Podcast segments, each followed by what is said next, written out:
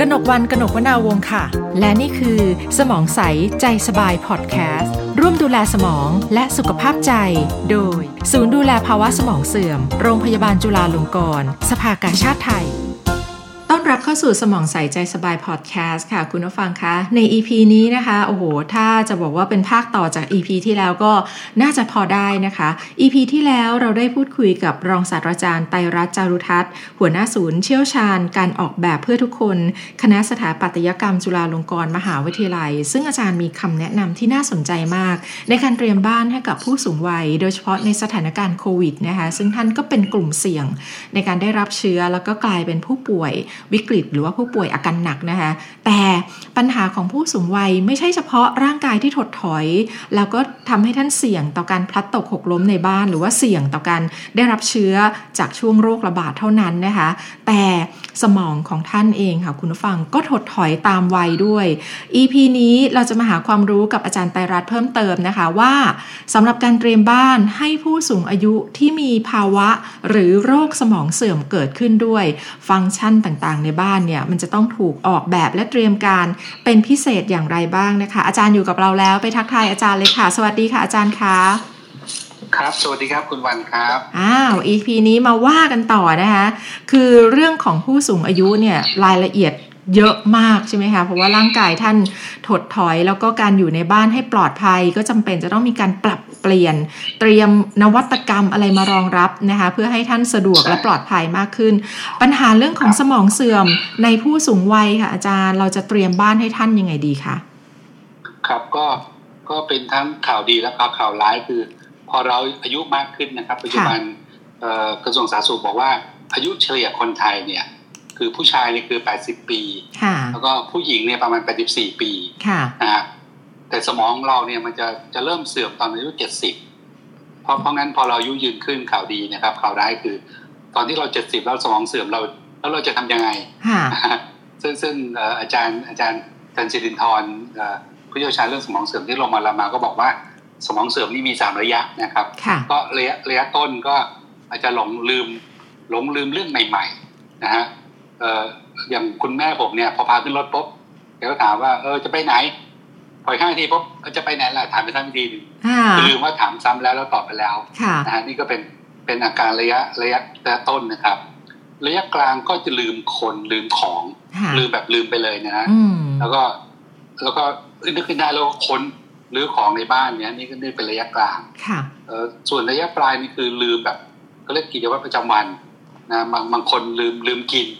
เคยเห็นคุณบางเคยเห็นผู้สูงอายุเวลานั่งกินข้าวแล้วต้องให้ให้คนอื่นป้อนเนี่ยคือท่านลืมแล้วว่าจะกินยังไง จะเคี้ยวยังไงใช่ใช่ฮะก็บางคนก็ลืมอึลืมฉี่แล้วก็ก็ก็อึฉี่บนตัวเตียงเตียงนอนบางบางคนสมองเสื่อมระยะปลายเนี่ยมีอารมณ์มีมีอารมณ์รุนแรงอาจจะเห็นเห็นภาพหลอนแล้วก็กลัวนู่นกลัวนี้เป็นต้นนะฮะเพราะงั้น ทุกคนพออายุมากขึ้น ทุกคนต้องเจออาการสมองเสื่อมทีนี้หลักการง่ายๆสำหรับบ้านสมองเสื่อมเนี่ยคืออันดับแรกนะฮะถ้าเราจะปรับบ้านท่านเนี่ย ต้องปรับก่อนท่านสมองเสื่อมค่ะนะก็ตอนที่แล้วผมผมแนะนำว่ายิ่งปรับเร็วยิ่งดีถ้าหกสิบปีเนี่ยปรับก็ยังไม่สายนะฮะแต่ถ้าเกิดปัจจุบันเนี่ยท่านใดอยู่กับคุณพ่อแม่ สมองเสื่อมแล้วอายุแปดสิบเนี่ยเออเออ ห้ามปรับอะไรมากมายคือปรับเปลี่ยนแค่เล็กน้อยนั่นเองนะฮะเพราะว่าพ่อท่านจะคุ้นเคยนะครับ มีมีหลายคนเข้าใจผิดนะครับ พอคุณพ่อเอ่อสมองเสื่อมแล้วเนี่ยแล้วคุณแม่เสียชีวิตเนี่ยก็จะรับคุณพ่อมาอยู่คอนโดในเมืองเป็นต้นนะนี่นี่หลงเลยนะนะครับ แล้วก็จะค้นพบว่าสำหรับใครที่ย้ายคุณพ่อแม่ตอนอายุเยอะๆมาอยู่มาอยู่บ้านลูกเนี่ยฮะก็จะหลงทางเยอะเพราะท่านกลับไม่ถูกโดยเฉพาะ บ้านจัดสรรในกรุงเทพหรือว่าคอนโดในกรุงเทพเนี่ยมันเหมือนกันหมดเลยนะฮะนะฮะเพราะงั้นถ้าถ้าเจ็ดปีปุ๊บเนี่ย เรายิ่งแนะนำต้องปรับในบ้านเดิมแล้วปรับให้น้อยนะครับ แล้วก็ปรับพยายามจำกัดพื้นที่ท่านนะฮะห้องนอนห้องกินข้าวระเบียงหน้าบ้านนี่เป็นเป็นรูทประจำท่านนะซึ่งซึ่งรูทเหล่านี้เนี่ยจะต้องต้องนอกจากมีความปลอดภัยแล้วเนี่ย ต้องมีต้องมีตัวกั้น พื่อป้องกันไม่ให้เดินออกไปข้างนอกด้วยค่ะครับ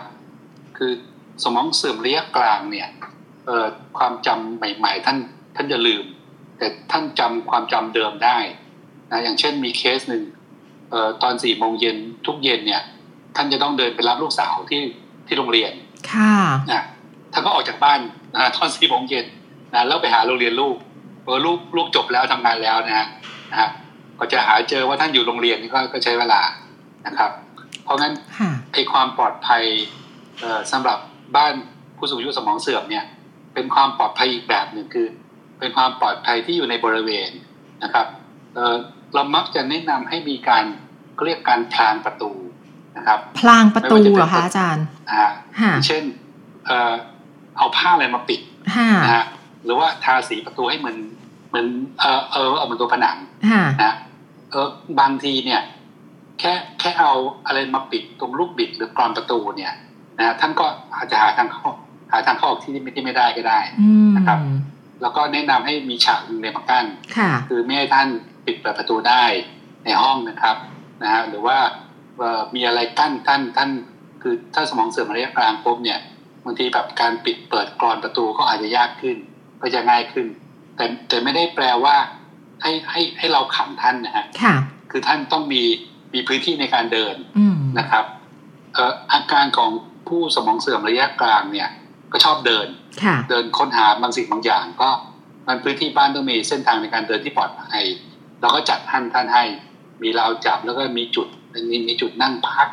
อาจจะมีเก้าอี้หน่อยมีมีมุมรูปถ่ายที่กันนึกถึงอดีตได้เป็นต้นนะครับนะคือเป็นหลักการออกแบบบ้านผู้สูงอายุสมองเสื่อมที่อันดับแรกคือเน้นเรื่องความปลอดภัย ปลอดภัยในบริเวณนะครับ อันอันต่อมาคือเออเราต้องรีบสร้าง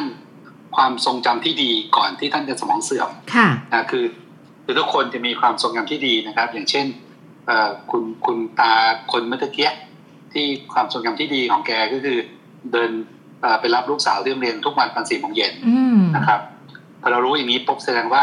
แกผูกพันกับลูกสาว แล้วก็ตอนที่เป็นนักเรียนนะครับเพราะงั้นลูกสาวท่านต้องต้องทำเรียก memory box คือกล่องความทรงจำที่ดีนะตอนที่ลูกเป็นเป็นนักเรียน เอารูปใส่ในกล่องท่านนะครับ แล้วก็มีอาจจะมีอุปกรณ์ที่ระลึกต่างๆนะฮะเข็มกลัดอะไรก็แล้วแต่เนี่ยนะครับรูปภาพสมุดจดอะไรก็แต่อยู่ในกล่องเดียวกัน แล้วก็แล้วก็พยายามคือท่านอาจจะจำลูกสาวไม่ได้เนาะลูกสาวโตแล้วท่านจำลูกสาวตอนเด็กๆได้นะครับ ก็เอากล่องพวกนี้พูดคุยกับท่านนะครับนะฮะ ก็สักสักสองสามวันครั้งในก็แล้วแต่ ซึ่งกล่องความทรงจำเนี่ยควรจะทำก่อนที่จะสมองเสื่อมนะก็เป็นกิจกรรมพ่อลูกนะครับ ที่ลืมหรือแม่ลูกที่ผมแนะมักจะแนะนำให้ลูกหลานทำกับพ่อแม่นะตอนอายุสักหกสิบหกสิบห้าปีนะซึ่งซึ่งเจ้ากล่องความทรงจำเนี่ย อาจจะรวมถึงการตกแต่งห้องด้วยก็ได้นะครับท่านอาจจะชอบห้องประเภทนี้ รูปประเภทนี้ มีดอกไม้ตรงนี้ภาพบุญที่นอนแบบนี้ซึ่งซึ่งซึ่งท่านจำได้นะครับ แล้วก็จัดตกแต่งให้เรียบร้อยนะครับ แล้วก็อาจจะมีของความทรงจำเรื่องเรื่องครอบครัว ท่านมีความสุขตอนไปเที่ยวแล้วก็มีของความทรงจำเรื่องเรื่องไปเที่ยวเป็นต้นนะครับ ค่ะ ซึ่งอันนี้ย้ำว่าก่อนนะคะ ก่อนที่ท่านจะเริ่มมีภาวะภาวะสมองเสื่อมในวัยประมาณสักเจ็ดสิบปี ใช่ครับค่ะ ก็หกสิบก็ต้องเริ่มทำแล้วคือ แทนที่จะพาพ่อแม่เราไปเลี้ยงแบบอาหารจีนอย่างดีตอนตอนเนี้ยตอนนี้ก็สั่งอาหารมากินที่บ้านง่ายๆเพื่อสุขภาพแล้วก็แล้วก็มอบกล่องความทรงจำท่านนะก็ก็จะดีมากเลยครับนะคะอ่า นะคะอันนี้เป็นอันอันดับแรกเนาะก็คือพยายามที่จะเหมือนอชะลอชะลอความหลงลืมของท่านด้วยความทรงจำเดิมๆนะคะที่ท่านคุ้นเคย ซึ่งอันนี้จริงๆแล้วเป็นหลักการในการดูแลแล้วก็ทำความเข้าใจผู้สูงวัยเลยนะคะอาจารย์ก็คืออย่างน้อยมันต้องมีจุดเชื่อมใช่ไหมคะต้องมีจุดเชื่อม อดีตของท่านก่อนที่ท่านจะต้องมีชีวิตในวันต่อไปนะคะเราเราพูดลูกหลานพยายามจะปรับเปลี่ยนหรือสื่อสารอะไรเนี่ยต้องเหมือนมีติ่งของความทรงจำในอดีตของท่านเนี่ยผูกโยงมาด้วยท่านถึงจะสามารถเหมือนแบบว่าสื่อสารได้เข้าใจคอนเน็กได้แบบนี้ใช่ไหมคะใช่ใช่ครับค่ะอ่าอันนี้เป็นอันแรกมีมีกล่องความทรงจำของท่านอยู่ ตอนที่เล่าเรื่องกล่องความทรงจำเนี่ยก็ก็ต้องทำใจนะครับ เหมือนเหมือนเราสอนลูกเล็ก สอนสอนนิทานลูกก็อาจจะถามเราหลายหลายครั้ง พอผู้สูงอายุอายุมากขึ้นปุ๊บแกลืมแกก็อาจจะถามเราหลาย ๆ ครั้งด้วยก็ต้องอธิบายซ้ำๆหลาย ๆ ครั้งก็เป็นเรื่องธรรมดานะครับเออเออมีบางบ้านเนี่ย ผู้สูงอายุชอบชอบลื้อของเพราะท่านท่านหาของท่านไม่เจอ อาจจะเป็นรูปถ่ายสมัยท่านกับหนุ่มๆรูปถ่ายท่านนอนแต่งงานหรือว่าเออเน็กไทท่านสวยๆที่ท่านชอบประมาณเนี้ยพวกพวกนี้เรา สามารถเอามารวบรวมใส่กล่องความทรงจำได้ไปได้ทั้งสิ้นเลย แล้วก็วางในตำแหน่งที่ท่านสามารถเห็นแล้วก็อาจจะแบบไปหยิบมาแล้วก็เปิดดูได้นะครับนะฮะก็กล่องความทรงจำนี้ก็จะเป็นที่มาของหลักการออกแบบหลายๆอย่างเลยนะครับนะเอ่อพอเรารู้ว่าผู้สูงอายุเราเราทรงมีความทรงจำอะไรกันดีๆปุ๊บเนี่ยครับสมมติว่า คุณพ่อเราเนี่ยมีความสุขตอนที่เราพาท่านไปเมืองนอก นะครับก็เอารูปพวกนี้มาตกแต่งห้องกันนึกออกไหมฮะนะครับ หรือว่ามีของที่ระลึกต่างๆ เป็นต้นนะครับค่ะผมก็มักจะแนะนำว่าหลังจากโควิด เนี่ย สิ่งแรกที่ลูกควรจะทำกับพ่อแม่คือ พาพ่อแม่ไปเที่ยวในสิ่งที่ที่ที่แกชอบค่ะ ก่อนที่ท่านจะก่อนที่ท่านจะสมองเสื่อมนะครับ เป็นอันดับแรกเลยฮะนะเพราะงั้นพอพอพอเรามีโปรแกรมจะเที่ยวปุ๊บเนี่ย ก็ต้องเตรียมตัวใช่ไหมครับคุณวันก็ต้องเนี่ย กระเป๋าเดินทางไปยังไงเสื้อผ้าไปยังไงอย่างเงี้ยผมว่าแค่แค่แค่เตรียมตัวเดินทางเนาะแล้วก็พูดถึงความหลังว่าเนี่ยเคยพาคุณพ่อไปเที่ยวกำแพงเมืองจีนมาตอนโน้นกำแพงสูงเดินเหนื่อยเนี่ยอันนี้ก็พูดได้เป็นเป็นหลายๆวันละนะครับก็ก็เราเราต้องการพื้นที่ที่มีปฏิสัมพันธ์กันระหว่างระหว่างรองระหว่างผู้สูงอายุกับกับทางลูกหลานนะครับ ค่ะนะเป็นพื้นที่ที่เงียบสงบค่ะนะ ไม่มีทีวี ไม่มีอะไรมากวนแล้วก็พูดคุยแล้วก็มีกิจกรรมร่วมกันเป็นต้นก็จะดีมากเลยครับนะคะอาหารนี้เป็นเป็นหลักการก่อนที่ท่านจะมีภาวะสมองเสื่อมนะคะ เรียกว่าปรับก่อนป่วยนะคะอันนี้เป็นเป็น keyword อันดับแรกเลยที่อาจารย์ไตรรัตน์ฝากไว้คือปรับก่อนป่วย แล้วก็เอาเรื่องของความทรงจำของท่านนะคะ มาสร้างกล่องความทรงจำในบ้านให้กับผู้สูงวัยด้วย ทีนี้ เออมีหลักการก่อนป่วยอีกไหมคะ แล้วถ้าถ้าไม่มีเดี๋ยววันจะขอไปตอนที่ท่านเริ่มป่วยป่วยเลย อ่า คือวันสังเกตว่าปัญหาหนึ่งของผู้สูงอายุที่มีภาวะสมองเสื่อมนะคะอาจารย์คือท่านจะหลงทิศ ท่านจะหลงทิศหลงทาง แม้กระทั่งว่าบางครั้งอยู่ในบ้านเนี่ย ไปห้องน้ำก็ไปไม่เป็น ลืมห้องน้ำอยู่ตรงไหน แล้วก็สุดท้ายท่านก็อาจจะขับถ่ายเลี่ยราดเพราะว่าท่านไปห้องน้ำไม่ถูก ไม่ทันใช่ใช่ค่ะ ใช่ใช่อาจารย์มีคำแนะนํำไหมคะก็ก็ถ้าเกิดสมองเสื่อม โดยเฉพาะถ้าเป็นระยะกลาง ระยะปลายแล้วเนี่ย เราก็มักจะแนะนำว่า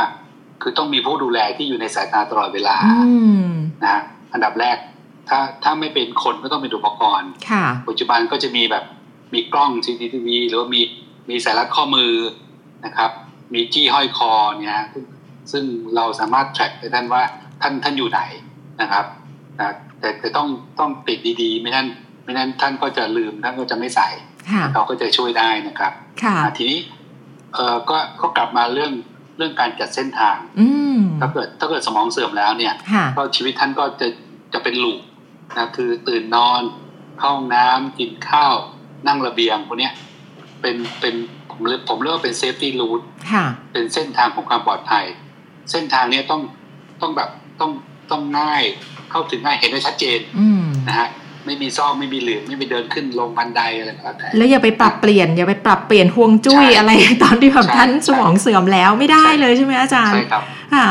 เอ่อเอ่อถ้าเกิดเริ่มเสื่อมแล้วระยะต้นเนี่ยก็ต้องเริ่มทำอะไรซ้ำๆนะเอ่อนอนกี่โมงตื่นกี่โมงเอ่อสิบโมงต้องมานั่งตรงนี้นะทำซ้ำๆนะฮะนะก็ก็คนที่ที่อาจารย์หมอก็ฝึกไว้ดีเนี่ย ถึงแม้สมองเสื่อมระยะปลายแล้วเนี่ย แต่ยังรู้เวลาตื่นแล้วก็เข้าน้ำเองได้แล้วขึ้นมานั่งโต๊ะแล้วก็พยาบาลก็เอาของเอาอาหารมาตั้งไว้แล้วท่านสามารถกินข้าวได้ แค่นี้ถือว่าสุดยอดละ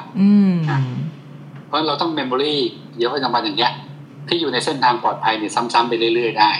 นะเราต้องอยู่ในพื้นที่เดียวกันนะครับ แล้วก็พื้นที่นี้ควรจะเป็นเป็นพื้นที่ปิดเออคือมีหน้าต่างเปิด รับลมอะไรได้แต่ว่าต้องต้องพรางประตูหน่อย นะครับนะฮะหลายหลายหลายบ้านก็แบบแบบเพ้นผนังเป็นรูปอื่น เป็นรูปชั้นหนังสือเลยเป็นต้นนะฮะหรือว่ามีผ้าอะไรมาแขวนเป็นต้นก็จะช่วยไม่ท่านไม่ท่านไม่ไม่ท่านออกออกไปข้างนอกได้ครับ ค่ะอีกอันหนึ่งที่ที่วันได้ยีดได้ยินได้ฟังนะคะ บ้านที่ท่านมีผู้สูงอายุ ซึ่งซึ่งมีภาวะสมองเสื่อมก็คือ บางครั้งเนี่ยลูกหลานอาจจะเจอของที่มันอยู่ผิดที่ผิดทางเยอะมาก ใช่ไหมคะ เช่น บางครั้งเนี่ยลูกหลานเปิดตู้เย็นออกมา อาจจะเจอว่ามีคนเอาผ้าถูพื้นมาไว้ในตู้เย็นอะไรเงี้ยซึ่งมันผิดที่ผิดทิศผิดของเอออะไรอย่างเงี้ยมีมีผ้าถูพื้นมีโทรศัพท์มาอยู่ในตู้เย็นใช่ไหมคะอันนี้คือคือลูกหลานจะต้องแบบเตรียมใจแล้วก็เตรียมวิธีที่จะเผชิญปัญหาแบบนี้ยังไงคะภายในบ้านนะคะอาจารย์ครับก็ก็ท่านก็จะหลงทิศหลงของเก็บของผิดไปอะไรเยอะก็ ต้องต้องมีคนดูแลที่เข้าใจนะครับเออก็ต้องเห็นใจคนดูแล ซึ่งสมมติว่าเป็นเป็นลูกสาวคนเล็กนะซึ่งมาทำไทยเนี่ย ก็ต้องก็มันก็มีความเครียดเยอะเราก็ถ้าจะดูแลพ่อเราสมองเสื่อมที่ดี ๆ เนี่ย เราก็ต้องดูแลคนดูแลให้ดีด้วยนะฮะก็ต้องมีคนมาสับเปลี่ยนมีคุณเด็ก คนดูแลจากศูนย์มาช่วยดูแลก็แล้วแต่การการทำสัญลักษณ์ที่ชัดเจนนะฮะ ห้องน้ำไปทางไหน ห้องนอนไปยังไง เป็นรูปเป็นรูปคล้ายเป็นสัญลักษณ์นะฮะตู้เย็นไปที่เก็บอาหารนี่ก็จะช่วยท่านได้นะครับ แต่แต่ทั้งหมดนี่คือต้องเรียนรู้ก่อนจะจะจะก่อนก่อนที่จะสมองเสื่อมค่ะก็ก็ก็พยายามตอบย้ำท่านเนี่ยก็จะง่ายขึ้นแล้วก็การการเลือกใช้เฟอร์นิเจอร์ก็ให้มันเรียบง่ายที่สุดนะครับ ของที่ท่านใช้บ่อยๆ ท่านท่านทานน้ำบ่อยๆ ก็ไม่ต้องเดินไปตู้เย็น แล้วก็มีมาขวดวางที่ท่านเห็นได้ง่ายขึ้น อะไรเป็นต้นนะครับ หรือว่าหลายๆท่านชอบชอบกินน้ำเย็น แล้วก็มีมีแบบเออมันมีตู้เย็นที่สามารถที่จะเติมน้ำเย็นได้จากภายนอกโดยไม่ต้องเปิดตู้ก็จะง่ายขึ้นนะครับแล้วก็สุดท้ายก็ต้องต้องทำใจว่าถ้าเกิดเจอเจอโทรศัพท์หรือเจอผ้าไม้ถูพื้นในห้องในในในในตู้เย็นนะหรือว่าในตู้เสื้อผ้าก็เป็นเรื่องปกติค่ะคือถ้าของหายในบ้านเนี่ยต้องคือต้องทำใจให้ชินไว้ก่อนเลยใช่ไหมคะอาจารย์ คือไม่หายไปไหนหรอกแต่จะต้องอยู่ตรงไหนตรงหนึ่งที่มันไม่ใช่ที่ที่ประจำของของชิ้นนั้นน่ะแต่ต้องก็ต้องเข้าใจว่าท่านไม่ได้แกล้งนะ ท่านไม่ได้แกล้งหรือว่าต้องการทำให้เกิดความวุ่นวาย แต่ว่าคือท่านลืมจริง ๆ ท่านลืมที่ลืมทางลืมทิศไปหมดนะคะครับนี่ยิ่งดีนะครับ หลายๆคนหลาย ๆ คนเนี่ย ไปไปฉี่นะในในตู้เย็นด้วยก็มีอ๋อใช่ใช่ก็ ถ้าเกิดระยะระยะกลางถึงปลายเนี่ยผมแนะนำให้ใช้ให้ใช้เขาเรียกโมบายทอยเลทไอ้ไอ้เก้าอี้ชักโครกที่แบบกลางคืนนะฮะวางไว้ปลายเตียง ถ้าไม่ต้องลุกไปไหนไกลก็ใช้ตัวนั้นแหละ แล้วก็ตอนเช้าเราก็มีคนเอาก็เอาเอาของเสียไปทิ้งเป็นต้นก็จะง่ายขึ้นค่ะนะครับอันเดี๋ยวนี้ก็มีพวกนวัตกรรมพวกนี้เยอะใช่ไหมคะอาจารย์ที่มาช่วยให้ให้การดูแลผู้สูงอายุ แล้วก็ผู้ที่มีสมองเสื่อมง่ายขึ้น ใช่ครับค่ะใช่ครับ มีอะไรอีกไหมคะ ที่อาจารย์เห็นว่าเป็นนวัตกรรมมาช่วยตอบโจทย์ การดูแลกัน ครับ ก็ก็จะมีเอ่ออุปกรณ์ที่ที่กระตุ้นคือสมองเสื่อมเนี่ยเอ่อรักรักษาไม่ได้ยังไม่มียารักษาเอ่อแต่เราสามารถชะลอได้นะครับ ก็จะมียาบางตัวหรือว่า หรือว่ากิจการบางอย่างนะผมผมผมแนะนำกิจกรรมบางอย่างที่ที่ช่วยทำให้ท่านกระตุ้นสมองได้นะครับนะฮะ เป็นกิจกรรมที่ที่ต้องใช้ประสาทสัมผัสทั้งห้านะคือหูได้ยินตาได้เห็นมีจมูกได้กลิ่นนะแล้วก็มีชิมลิ้นมีรสชาติด้วยมีมือจับมือจับสัมผัสได้นะคุณวันนึกถึงอะไรทำอาหารแน่นอน ถูกต้องนะนะก็ชวนท่านทำอาหารนะฮะเมนูที่ท่านชอบแต่ว่าถ้าถ้าไม่ท่านทำเองนะเราต้องไปลูกมือนะฮะแล้วก็เนี่ย ทั้งสามมือเลยก็ได้ค่ะอย่างอย่างที่อย่างที่ศูนย์ศูนย์ดูแลภาวะสมองเสื่อมที่โรงพยาบาลจุฬาลงกรณ์เนี่ยก็มีกิจกรรมแบบนี้นะคะ อาจารย์ก็คือมีพื้นที่ให้ผู้สูงวัยเนี่ยมาเรียนรู้การทำอาหารใช่ใช่เพราะว่ามันเป็นกระบวนการที่เป็นอย่างที่อาจารย์บอกเลย ได้ได้คิดวางแผนลงมือทำได้ชิมเห็นผลงานออกมาโอ้โหน่าสนใจมากน่าสนใจมากค่ะ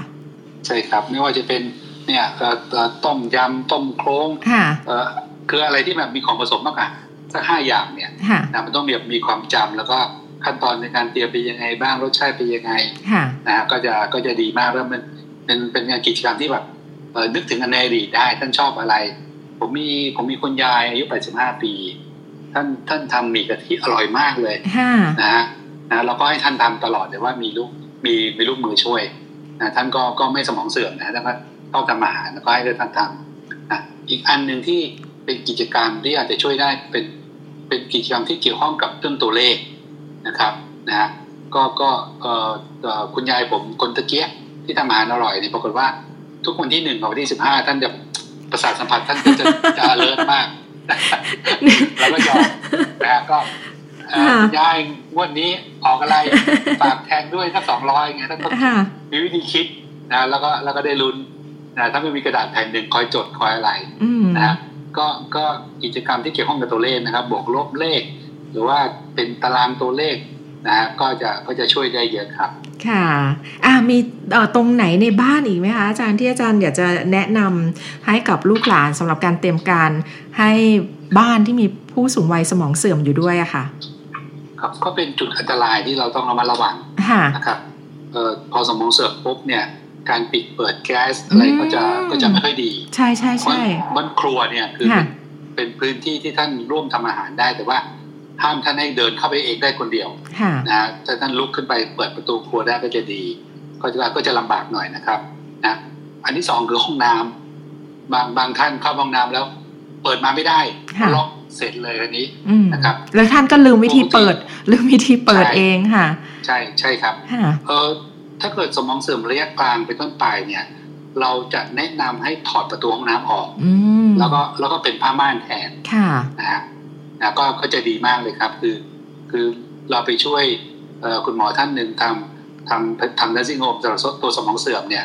เราเราถอดประตูห้องน้ำเลย แล้วก็แล้วก็ไม่มีผ้าม่านด้วยคือ ท่านสามารถมองเห็นไอ้อ่างล้างหน้าจากเตียงนอนท่านเลย เพราะท่านจะได้รู้ว่า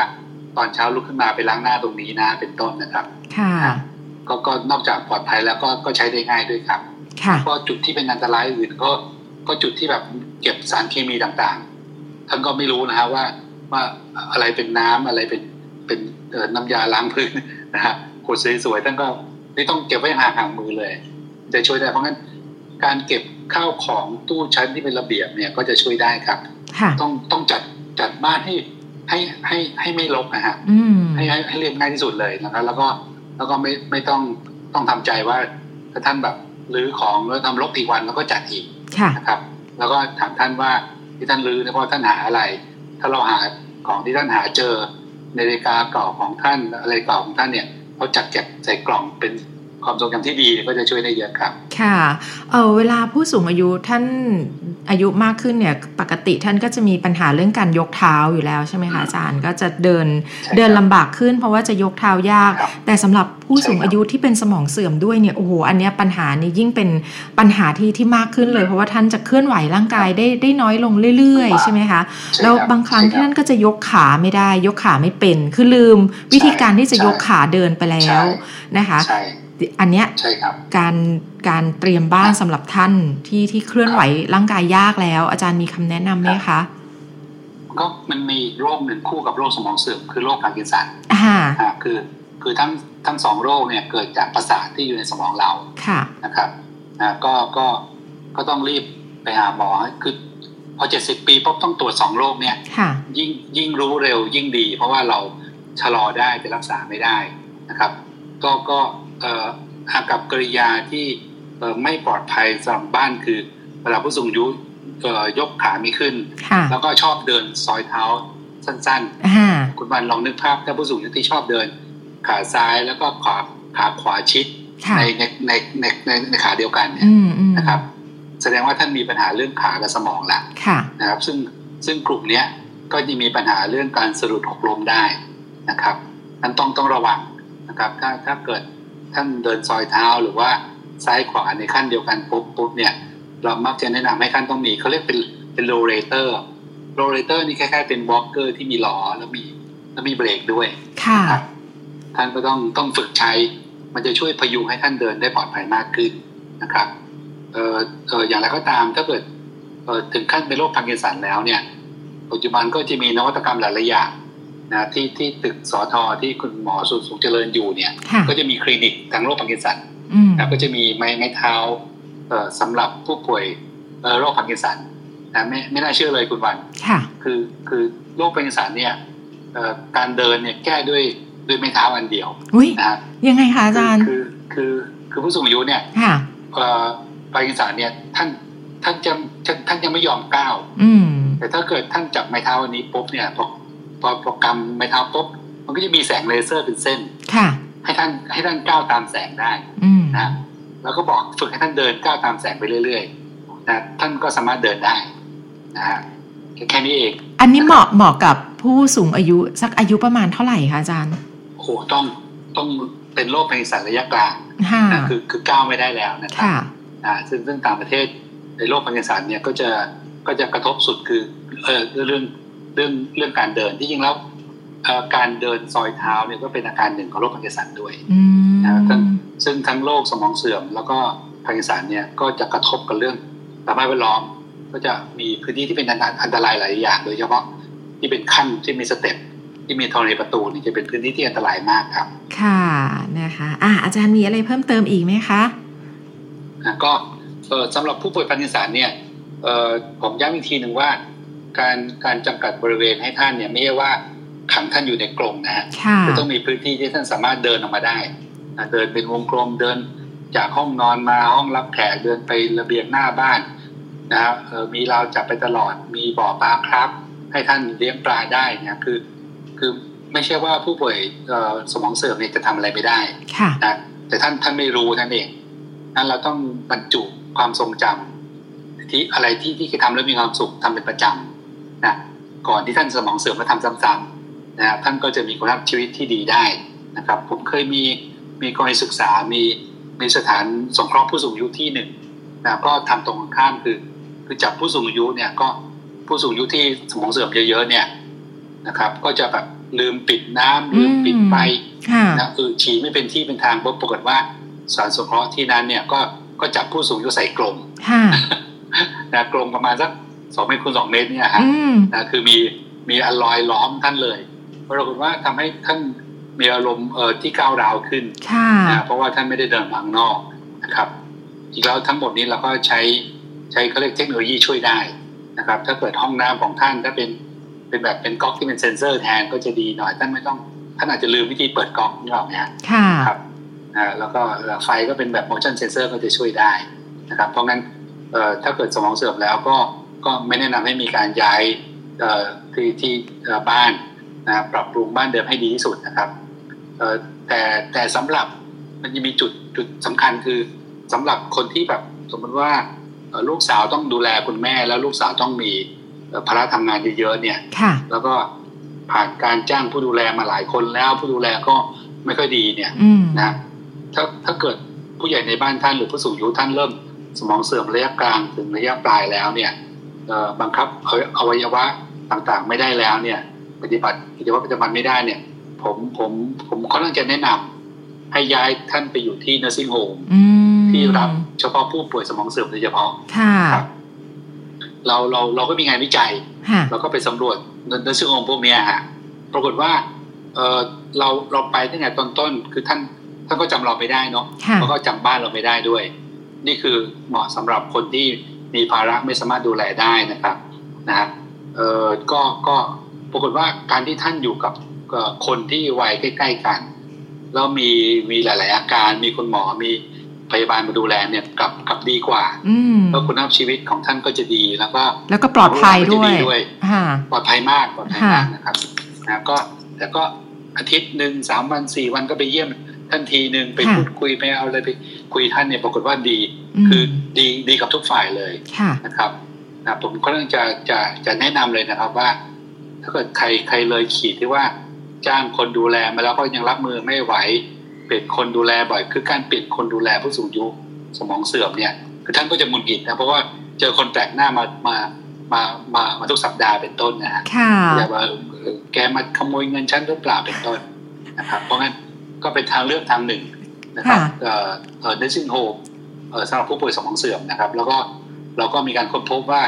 พอเขาอยู่ในกลุ่มเดียวกันปุ๊บเนี่ยมันจะมีพัฒนาการบางอย่างนะอย่างเช่นถ้าถ้าเราเสื่อมมากแล้วเราไปอยู่กับคนเสื่อมน้อยเนี่ย มันจะช่วยดึงมันนะครับนะแล้วก็ก็นักกายภาพบำบัดหรือนักกายภาพบำบัดพวกนักสงบพวกนี้ก็จะมีกิจกรรมที่ให้ท่านทำทุกวันแล้วก็ชะลอเรื่องสมองเสื่อมได้ครับ แล้วก็อยู่ใน สภาพแวดล้อมที่ปลอดภัยด้วยครับ ค่ะ คืออย่างบางครั้งการดูแลผู้สูงอายุที่มีภาวะสมองเสื่อมแล้วเอาเอาเอาคนนอกมาไว้ในบ้านเราเนี่ย กลายเป็นว่าหวาดระแวงกันไปหมดเลยนะคะอาจารย์ เพราะว่าต่างคนต่างเป็นคนแปลกหน้าซึ่งกันและกันใช่ไหมคะผู้สูงอายุเองก็หวาดระแวงผู้ดูแล แล้วลูกหลานเองก็ต้องเฝ้าระวังผู้ดูแลด้วย เพราะว่าเขาคือคนแปลกหน้าที่มาอยู่ในบ้านเรา แล้วบางครั้งลูกหลานต้องออกไปทำงานนอกบ้านหมดเลย แล้วก็ฝากฝากผู้สูงอายุไว้กับผู้ดูแล ก็จะมีความพวักพวงอะ หวาดระแวง แต่ถ้าเอาผู้สูงอายุไปไว้ที่ศูนย์ดูแลจริง ๆ เนี่ยก็คืออย่างน้อยอย่างน้อยท่านก็ปลอดภัยแล้วลูกหลานก็มีมีโอกาสที่จะไปกลับไปทำงานสร้างรายได้ของตัวเองได้ ก็ก็จะลดความเครียดลงไปได้เยอะเหมือนกันนะคะถูกต้องครับถูกต้องครับ แต่ว่าก็ใช้สำหรับกรณีที่เป็นสมองเสื่อมนะครับ แต่ถ้าผู้สูงอายุทั่วไปที่ยังไม่สมองเสื่อมเนี่ยก็ก็ท่านอยู่ในบ้านเดิมอยู่ลูกหลานก็ก็จะดีที่สุดนะฮะนะครับไม่ได้ไม่ได้แนะนำให้พาคุณพ่อแม่ ไปอยู่ในซิงโกได้ตอนอายุหกสิบปีนะ ค่ะเออต้องต้องต้องแบบเลือกให้ถูกต้องเหมาะสมด้วยนะคะ อ่า อาจารย์คะอาจารย์อยากจะทิ้งท้ายอะไรอีกสักนิดนึงไหมคะสำหรับ EP นี้ค่ะ ครับก็ทั้งสอง EP ก็เป็นเรื่องการจัดบ้านสำหรับผู้สูงอายุเนาะนะเออผมอยากจะเริ่มต้นอย่างนี้ว่า ก่อนจะจัดบ้านเนี่ย ให้จัดของก่อนนะอุปอุปสรรคหนึ่งเวลาเราไปดูบ้านผู้สูงอายุคือ คือของรกมากนะ ผมก็ไปปรึกษาเพื่อนที่เป็นหมอเขาบอกว่า อาจารย์โรคสะสมของนี่เป็นโรคโรคประจำตัวของผู้สูงอายุนี่แหละอาจารย์กำลังจะบอกอาจารย์เลยแค่แค่อาจารย์เริ่มต้นตรงเนี้ยก็โจทย์ยากเลยนะจัดของของผู้สูงอายุเนี่ยค่ะใช่ครับก็ก็ต้องจัดก่อนสมองเสื่อมนะก็สักห้าสิบห้าปีถึงหกสิบห้าปีเป็นช่วงที่ดีที่สุดนะครับนะก็ก็เริ่มต้นจากเนี่ยเสาร์อาทิตย์เนี่ยไปจัดของพ่อแม่ที่บ้าน ใส่กล่องแสอะไรบริจาคไปบ้างนะฮะที่แกแบบ เขาเรียกอะไรสปาร์กจอยแบบที่มีความทรงจำที่ดีเนี่ย ก็เก็บใส่กล่องเอาไว้นะครับ แล้วก็อาจจะแบบมีมีมีชุดหนึ่งที่แบบไม่ค่อยได้ใช้แต่ไม่กล้าทิ้งก็เก็บไว้ในห้องเก็บของนะแล้วก็สักปลายปีแล้วก็ไปโละทิ้งอะไรกันเป็นต้นก็จะดีนะครับ ปรากฏว่าการการจัดของเนี่ย มันช่วยจัดระเบียบเอ่อทางสมองได้นะคืออะไรทิ้งได้ก็ดีแล้วก็เป็นการละทิ้งนะปล่อยวางอะไรบางบางอย่างด้วยนะครับนะเอ่อ การจัดการของรกนี่มีหลายอย่างนะครับ หลายหลายคนแบบเอ่อของรกเสื้อผ้ารกกระเป๋ารกเอ่อบางคนอาหารรกนะคือเวลาเราไปเยี่ยมผู้สูงอายุเนี่ยเราจะขอเปิดตู้เย็นนะครับก็ของกินบางอย่างซื้อมาสองเดือนแล้วหมดอายุอะไรประมาณเนี้ยทำไมท่านก็จะมีปัญหาได้นะเราก็ต้องไปช่วยจัดช่วยอะไรกัน เพราะฉะนั้นชั้นเก็บของที่เป็นระเบียบที่ท่านเห็นได้ชัดเจน ไม่มีของรกที่จะทำให้เกิดอุบัติเหตุเนี่ยก็เป็นเป็นแบบเป็น step หนึ่งเป็น ขั้นตอนแรกที่สำคัญมากนะครับ ก็อยากจะให้ลูกหลานเนี่ยก็ช่วงที่จัดระเบียบจัดของท่านเนี่ยก็ก็เป็นเรื่องเดียวกับการทำในกล่องความทรงจำอันไหนที่ท่านทรงจำดีเก็บเอาไว้ก็แยกเป็นกล่องๆไว้ได้นะครับก็ก็พอจัดบ้านเสร็จปุ๊บก็อย่าไปคิดว่าการปรับปรุงบ้านผู้สูงอายุเนี่ยจะต้องใช้เงินเยอะนะครับ คือผมมีเป็นหลักหลักแบบหลักร้อยหลักหลักพันหลักหมื่นนะครับ ก็ถ้าง่ายๆ หลักร้อยคือการที่เราซื้อเทป นะกันลื่น สีเหลืองสีเทามาติดบริเวณพื้นต่างระดับนะจะติดตั้งราวจับนี่ก็ก็ใช้เงินเป็นหลักร้อยท่านเองนะครับนะหลักพันก็ถ้าเกิดห้องน้ำเป็นพื้นต่างระดับก็อาจจะทำทางลาดนะหรือว่าไปซื้อน้ำยาเขาเรียกแอนตี้สลิปลาดในพื้นห้องน้ำเพื่อไม่ให้มันลื่นก็ได้นะครับนะถ้าถ้าถ้ามีงบมากขึ้นมาหน่อยหลักหมื่นก็จะปรับปรุงพื้นห้องน้ำปิดกระเบื้องใหม่ติดราวจับเปลี่ยนสุขภัณฑ์ จากที่มีระบบน้ำฉีดที่ดี เปลี่ยนไฟเซนเซอร์อะไรก็ได้เพราะงั้นพอจัดของเสร็จก็เลือกได้ว่าจะปรับปรุงมากปรับปรุงน้อยนะก็ก็มีตั้งแต่หลักร้อยหลักพันแล้วก็หลักหมื่นครับ ค่ะนะคะ ลองดูค่ะคุณผู้ฟังคะเพื่อความปลอดภัยนะคะ และความสุขของการอยู่ร่วมกันในบ้านด้วยนะคะ แม้ว่าเราจะมีความแตกต่างกันของช่วงวัยนะคะ แล้วก็รูปแบบชีวิตแต่ว่าทุกคนก็คือสมาชิกในบ้านนะคะ ที่จะต้องอยู่ด้วยกันอย่างมีความสุขนะคะ วันนี้ต้องขอบพระคุณอย่างยิ่งค่ะคำแนะนำที่มีประโยชน์นะคะ จากรองศาสตราจารย์ไตรัตจารุทัศน์หัวหน้าศูนย์เชี่ยวชาญ การออกแบบเพื่อทุกคน คณะสถาปัตยกรรมจุฬาลงกรณ์มหาวิทยาลัย แล้วก็ขาคุณวันเอออย่าลืมใครต้องการคู่มือปรับบ้านสำหรับผู้สูงอายุทั่วไปกับผู้สูงอายุที่สมองเสื่อมเนี่ยก็ติดต่อมาที่ จุฬา .udc ได้นะครับ c h u l a u แล้วก็ dc ทั้ง Facebook ทั้งไลน์เนี่ยเรามีคู่มือแจกแล้วก็ยินดีให้คำปรึกษาเรื่องงานปรับปรุงบ้านด้วยครับ ค่ะ แล้วคุณผู้ฟังสามารถติดตามสมองใสใจสบาย พอดแคสต์ได้นะคะ ทาง Spotify Apple Podcast และ Castbox สวัสดีครับ สมองใส ใจสบายพอดแคสต์ ร่วมดูแลสมองและสุขภาพใจ โดย ศูนย์ดูแลภาวะสมองเสื่อม โรงพยาบาลจุฬาลงกรณ์ สภากาชาติไทย